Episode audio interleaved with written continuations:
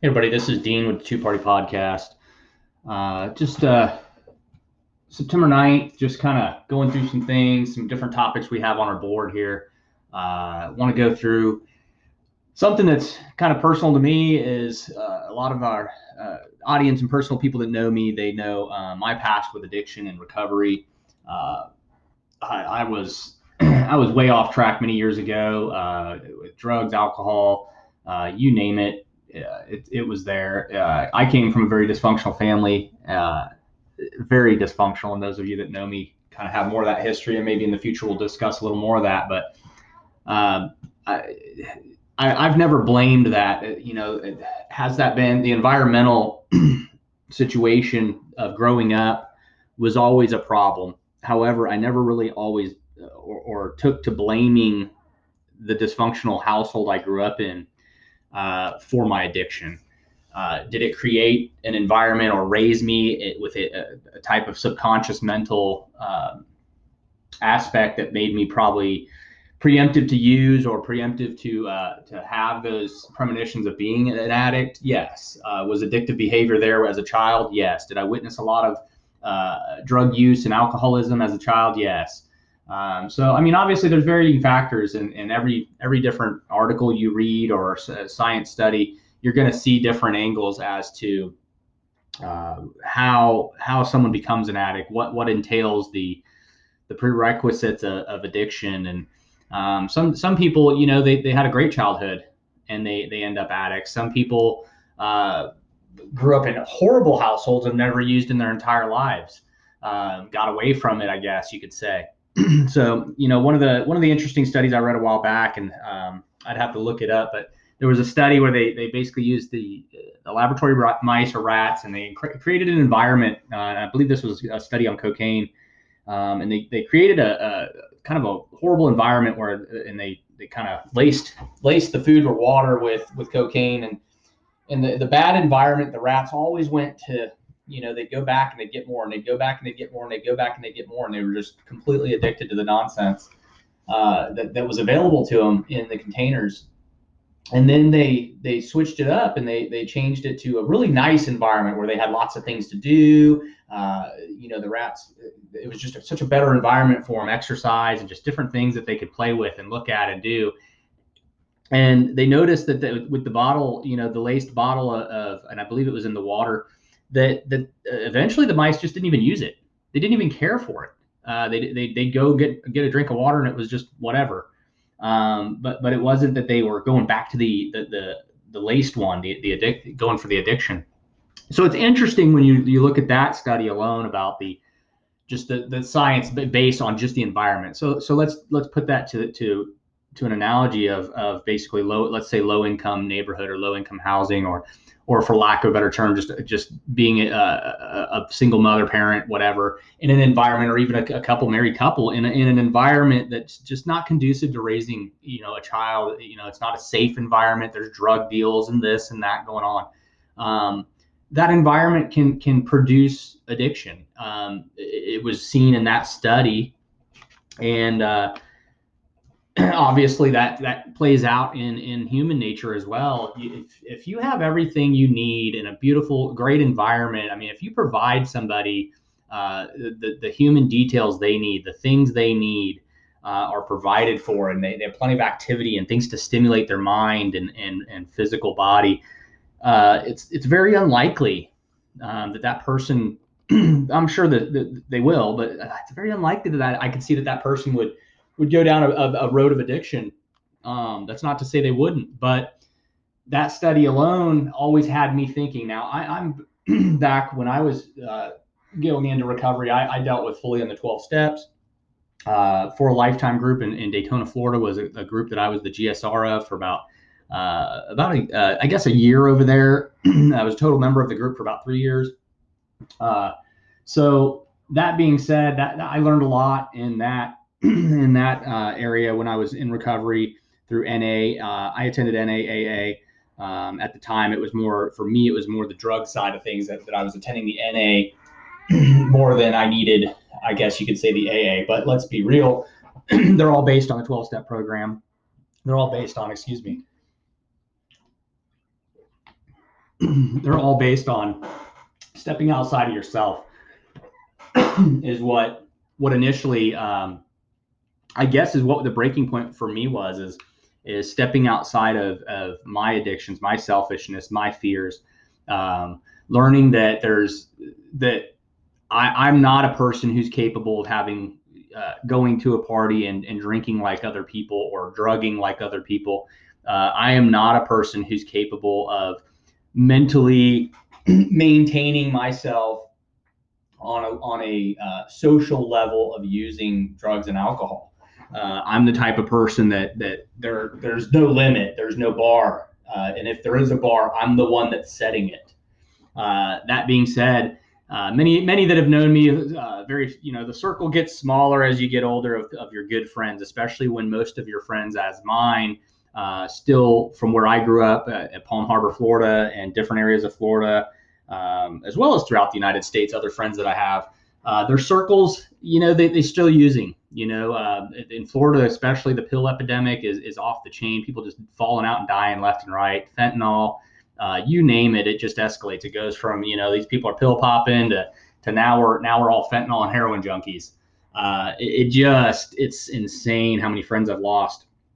But on that note, I reflect back now. I'm just going to put it out there and be very honest. I haven't been to a meeting and I don't even know how long. I quit drinking, smoking cigarettes, in 2014. I think I've had maybe 8 beers since 2014. And that's been on vacation with my wife. Maybe an occasional martini, or not a martini, but maybe a margarita with my wife. I'm just not where I used to be. I don't drink like that anymore, where I had to get off work and have a 12-pack. That's just not my lifestyle. I'm not, and again, a lot of people kind of twist things as far as like people that don't drink or don't drink anymore are knocking the ones that do. I have no problem with someone going and grabbing a drink, and if you can control it and control your life and it doesn't affect you in a negative way, more power to you. It's just not something I circle my life around anymore. Do I like a good beer? Sure. I just don't drink anymore like that. Vacation? Sure. If I have no obligations, I'm not driving. I'm on vacation with my wife, somebody I can enjoy having a drink with and spend a good time watching the sunset. I'm good with that. As far as drugs go, I gave up drugs in 2013-ish. I want to say 2013. It was just a pinnacle part of my life, a point in my life where I was just completely useless, honestly. If I'm going to be real with myself and real with my audience here, I was useless, completely useless. I was broken. I was just at a point in my life where I've never been a person to give up and think suicide was an option. And even in that time, it was not. But I was just so low and just didn't see. There was just no getting through the dark cloud. There was no seeing light at the end of the tunnel. I had just received custody of my son, had fought a battle to get my son, was in a relationship that was just at its tail end, falling apart amongst two different patterns of parenting. And we decided to go our separate ways. And in the midst of that, led me back to addiction again, started drinking heavily again, started using, any opportunity I had to use, started using, just a horrible, horrible cycle, that had gone on. And, one of my doctors, one of my counselors I went to, they diagnosed me with episodic drug use.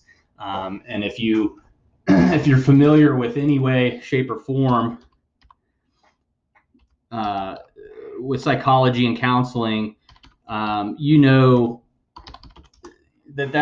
basically the way I've always looked at it was, it was an opportunist way of getting high or drinking. And for me, what it was is anytime I was, in a situation that was overwhelming. So in other words, if something got stressful in my life, I would go on basically what you would consider a bender. I'd start drinking heavy. There was just many times that I remember just not understanding, sitting in a room and going, why the hell did I do that? Or what was I, everything, I've got everything by the balls here in life. And what in the hell am I thinking to go out and spend my money or do this or, you know, damage a relationship with somebody, hurt them in that way. But I didn't get it. I didn't understand that there was a medical definition for what was going on. And I also have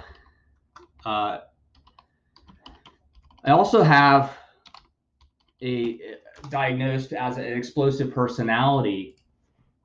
And so that created a lot of problems throughout my life with my drug use and with the people around me, with the relationships that I was in. And I'm sorry, I'm kind of researching some stuff as we're sitting here having this discussion on the podcast. So I'm trying to catch some information, kind of give you guys a better idea of what's going on. So what I'm talking about, you know, I could sabotage the best relationship. I could be in a relationship and it was almost a cycle. You could almost see it. It was like every 6 to 7 years, I would just reach a point where I'm like, okay, this is cool. I'm done with it. And I just toss it in the air. You know, there was no care or concern for the person across the table. There was no concern for the person in the mirror. It became a real issue where I basically sabotaged anything I had worked for. I had sabotaged. So I'd build myself up, build a business up, build a relationship up, whatever it may be. And people that know me know I put 110% into everything I do. And that went back to drugs and addiction as well. So I would go 110% into my addiction. And unfortunately that's not a good thing. But I would always put, you know, I'd build a business. I'd give my all. I'd put everything into it. And then I'd reach a point where, you know what, screw all this. I'm done with it. And I'd just throw the towel in, just done. But what it would always entail doing was back then was reaching for drugs or reaching for a drink, reaching for something where I knew like, okay, I'm going to ruin this. I'm going to totally sabotage this. But upon doing so, I might as well just destroy my mental state, my emotional state by just using. And I would do so. And at that time, it wasn't a conscious decision. It was more of that was just what I did. That was just how I coped. It was my coping mechanism. And that being said, there's just so many issues you hear about nowadays with addiction and so many lives that are torn apart, families that are broken.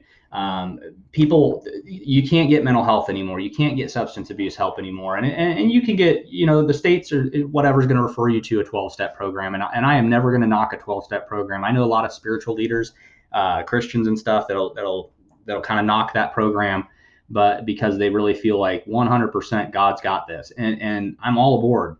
And I'm a Christian and I believe that God has carried me in ways that I could not have done myself, which goes back to your 12-step and believing in a higher power. But that being said, there's certain things that God may do in my life, but there's certain things that God is going to make sure I do. He's not going to walk me through something without me doing some work. And that's where I feel the 12-step program works hand in hand with whether it be Christianity or any other religion you may be, you know, affiliated with, whatever your belief system. The 12-step program is good. But it worked for me to work through the steps. I had a great counselor in Daytona, Mr. Gray, one of the best I've ever had, and Mr. Tom, who Mr. Tom worked on relational. He worked on fixing and teaching us to cope better in relationships and teach us how to work better in a marriage or even in a friendship relationship. So his focus and his study was relational. That's all he taught was relational recovery. And Mr. Greg, what he focused on, he was an actual heroin addict himself. He was a huge, well-known person in Daytona, club owner, a musician, super, super popular dude at one point, and he went down the drain. I mean, his rock bottom was being found on a park bench, overdosed on heroin before he got to a point where he could turn his life around and really see the errors in what he was doing. But that guy had so much knowledge, and he did he not just taught about the addiction but he was very real. So he was the type of person that would just smack you in the face with the reality of what you were doing, what causing it, why you were an addict. And it was because of his experiences and his experience in his recovery that he was able to share where he failed, where he slipped, where he relapsed, where he found a needle back in his arm. Just an amazing guy. And he did a study. It was a 12-step study, but it was a big book. You hear people laugh about the big book and the big book thumping. That was what he did. He taught that. And now that guy could read that book to you backwards and forwards and still tell you he could fail. But some of the knowledge I gained from that guy was amazing. He could look at somebody, look at an addict and know exactly where they were because he was there. He had been there. He could tell you when you were going to relapse. He could tell you when what you were thinking. He could tell you when you were not on pace with your recovery. Just very, very enlightening. But the main things I gathered out of that when I came out of there was a program I was in doing that. When I came through all of that program and working on my recovery, and I stepped up and jumped right full force in the bandwagon, which, like I said, 110% I always gave. And I did it for that, too, for my recovery. And I learned a lot. And I learned a lot about myself. I learned a lot about other people and that their baggage is not mine to carry. And mine is not theirs to carry. And it's OK to walk away from a situation that I don't maybe understand. Or maybe I created a situation, but I need to step back and evaluate it. It taught me a lot of coping mechanisms. So one of the things I was going to talk about is not just in addiction, which is something I'd like to discuss a little more in the future on some other episodes, and like to have some guests on that can kind of help with that. But one of the things that's been on my mind a lot lately is addiction and success. For a lot of addicts, it's hard for them to get to a point where they're back to being able to maintain and cope until they really get through that point in their recovery and their addiction that they really have given it up. They've quit. And it's now a matter of getting themselves on track, whether it's starting a business or just working a job. Some people, it's just that hard to even function Monday through Friday after addiction and through recovery. They've got to start even as a part-time and work their way up to getting a full-time. And some people, that's good enough for some addicts. For some, they need success. They need to be recognized. And sometimes that's a trigger. Sometimes that's a red flag. Sometimes that can put you back in addiction because when you don't get recognized for what you're trying to do, it can trigger you. And so I've been... A lot of what I've looked at is, some of my successes and failures through my recovery, some of my high points, some of my low points. One of the things I was reading, it's on a website for American Addiction Centers, alcoholrehab.com. I'm just reading some of this. It just talks about success in recovery. It talks about the importance of success in recovery, the dangers of success in recovery, success and romancing the drink and drug. Dangers of the pink cloud and recovery. There's just a lot of cool little topics here. So I'm going to read through just one of them real quick. And it's the importance of the success and recovery. And we all as human beings, we want recognition and we want people to like us, no matter what we feel about. You hear people say, I don't care what someone what someone thinks of me. Don't be fooled at all. That's BS. We all care about what people think. That's our defense coming up saying, we don't care what people think about us. Never did care about what someone says about me. I'm that way. It doesn't hurt me. However, I can turn my emotions on and off. I've learned to do that over the years. It's kind of a good thing and kind of a bad thing, but it doesn't bother me what other people have to say. However, it does because it's deep down. I don't want someone to not like me. And I don't want to have a conflict in a relationship, marriage, whatever it may be. I don't want that conflict. And so deep down, I do want people to like me and I do want to have success. So I'm going to read through a couple of these and just hit the topic here. It's if people become sober and it does not make much of a difference in their life, they are unlikely to put much effort into maintaining their recovery. The benefits of experiencing some success include the better the life in recovery, the less reason the individual has to return to their addiction. So if you've hit success and you're doing good, your business is good, life is good, your bills are paid, you got a car, you got a house, you've got nice clothes, you're not really in a reason. You don't have any reason to go use. Everything's good. Most addicts suffer from low self-esteem, and this negativity impacts their experience of the world. One of the best antidotes to low self-esteem is success. And I agree with that, and I disagree with that. It is a good antidote. It does make you feel good, and it does help. However, it's a false narrative. It's just not a good foundation. So if you're basing your feel good on your self-esteem, I would say you're going to fail at some point. That's not going to hold you up always. Success encourages people to keep going. The desire to experience more success can encourage the individual to achieve things that they might have once believed were impossible. Success might not improve their life of the individual, but also their family. Those people in recovery who find success are a wonderful inspiration to those struggling to be sober. Now, that's something I want to touch on. In recovery, in addiction, in 12-step program, the reason you're going to these boring meetings and these people, you know, if you went to the old ones, you know, you go to a smoke-filled room, it was just crazy. Everybody drinking coffee, all caffeined up or not caffeined up. But you'd go to these meetings and you listen to people talk at some of these meetings, or you just go around the room and other people would tell their story. And some of them were fresh addicts. Some of them had been, you know, sober for years, but there's a reason for it. And the reason is there's hope. You're hearing the story of somebody who's made it. They've made it out of where you're at. It is inspiring. And one of the big things the Big Book talks about, one of the big things that I've always held on to, and a lot of people that know me know this, is I speak about my past and my life without reserve. I don't filter anything I've been through. If you ask me, I'm going to tell you what I've done. I don't hold back. I'm not ashamed of my past. I've gotten past that hump in life.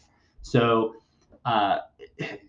to give my testimony and my story to somebody, if I think it's going to support and help them, I'm going to do it. And that's the same with what they discuss in the Big Book is sharing about your addiction and your story with other addicts.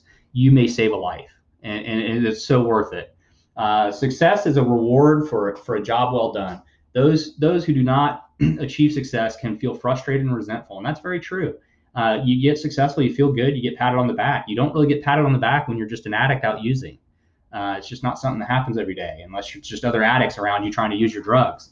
The pain of addiction fades into memory after a few months or years. Success can act as a new motivation to keep people sober. Success in life can be good. A good guide for progress. It can indicate the individual that they are on the right track. I'm going to agree with both those statements. It is a good motivation. You do feel good. Does the memories fade? It does when you're busy. It doesn't for me. Speaking just on my own experience, it does not fade over the years. I know where I was. I know where I came from, and it helps remind me of why I'm not there. It helps remind me of my goals and my dreams for the future of where I'm going.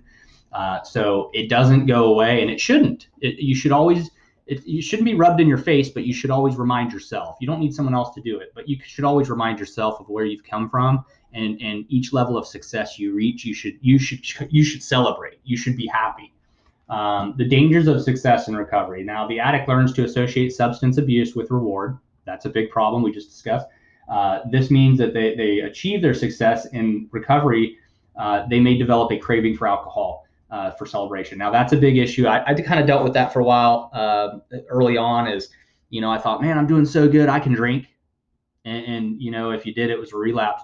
Or I can go use drugs. I'm good. I can go get high right now. You know, and then tomorrow I'll just head back over. No big deal. That's just such a false statement. And for anybody that knows it, true addiction knows a real addict and how they're wired. One time falling off, the relapse is going to happen in recovery. But it doesn't have to. And when it does, it sets you back sometimes even further than where you were to begin with. And for people that are real bad, pills and drugs, heroin, even heavy alcohol, when you're in a really bad state and you come into a recovery and then you relapse, sometimes it puts you so far back, you may not make it back. You know, you may just be that person that just keeps going.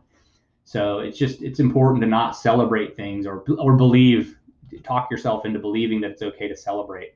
It is common for people to celebrate success with alcohol. It's just kind of it's in our society. It's what we, you know, everything through college, everywhere you go, you're celebrating with alcohol or whatever. The individual may feel they deserve to drink or use drugs. And again, that's what I just touched on. It's just crazy. The other one I want to touch on is the success in romancing the drug. So this is something that occurs, and I'm sure other addicts, this is just my personal opinion. Romancing the drink or drug occurs when people begin to remember the times when substance abuse seemed to be enjoyable. There's a saying with drugs and alcohol, the first time you do it is the best you'll ever get, the best you'll ever feel, and you'll never get that high or that drunk again.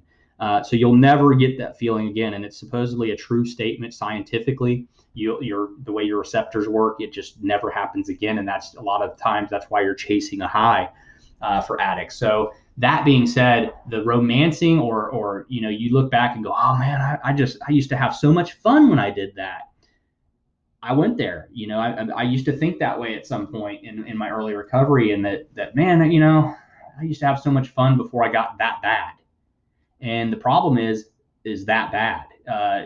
The fun doesn't last very long when you're a true addict. The fun doesn't last long when you've reached the point of celebratory to literally losing everything, breaking every relationship around you, losing friends, family, jobs, cars, houses, possessions.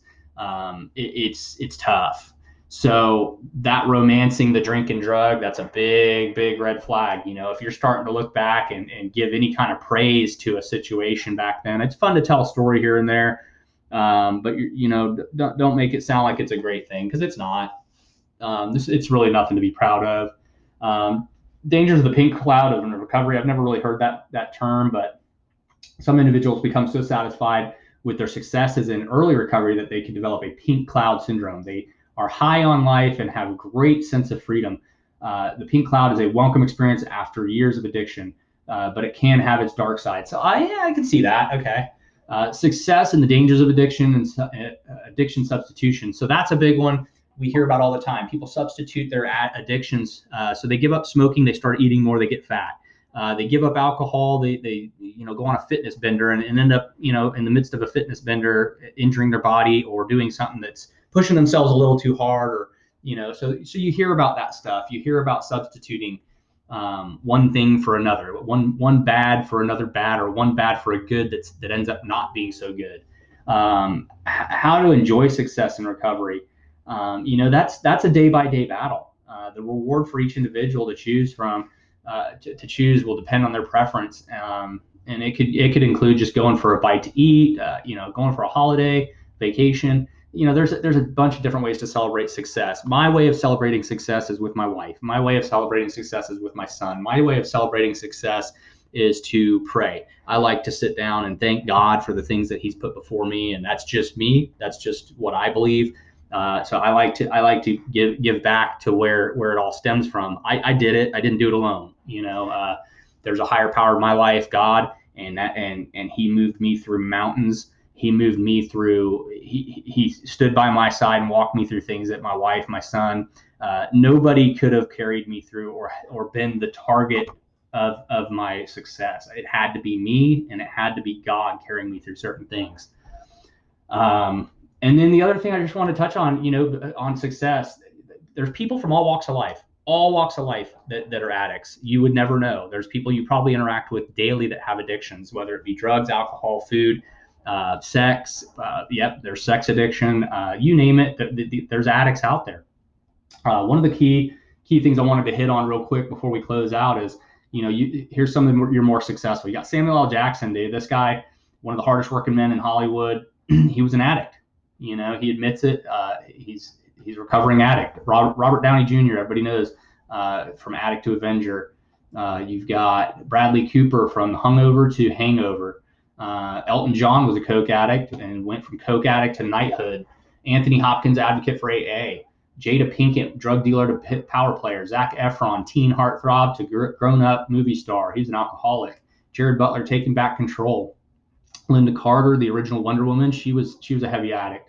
Russell Brand, the list goes on and on. Jamie Lee Curtis, Brett Favre, Alec Baldwin, Stephen King, Keith Urban. It just goes on and on and on. So there's people from all walks of life. No matter what your view is, if you have a family member that affects your family so bad it drives you crazy and you just hate them, there's so many reasons and so many people in different aspects of life that are addicts. We need to learn to love people and care and accept. We don't ever enable. I'm never going to tell you to enable an addict. If an addict's an addict, they're an addict. You can't fix their problem. They have to fix their problem. You can love them, though. You can continue to love them. You can continue to encourage them. Don't ever give up. And if people had given up on me, I wouldn't be where I was or where I am. So on that note, I'm out of here. Dean Tedder, Two Party Podcast on addiction. Thank you. Two Party Podcast, we use Anchor because it's such an easy platform to get advertising and sponsors over a variety of different areas where you can get your podcast heard on different platforms. It's easy to upload. It's easy to add content. It's easy to delete and edit. It's just a very simple platform, helps you get off the ground, kind of help you get your podcast moving forward, and simplifies a lot of things in the business that typically you wouldn't know and you'd have to learn. So it does help with the learning curve. So we really appreciate and use Anchor, as well as many other platforms we've tried. Anchor seems to be the easiest.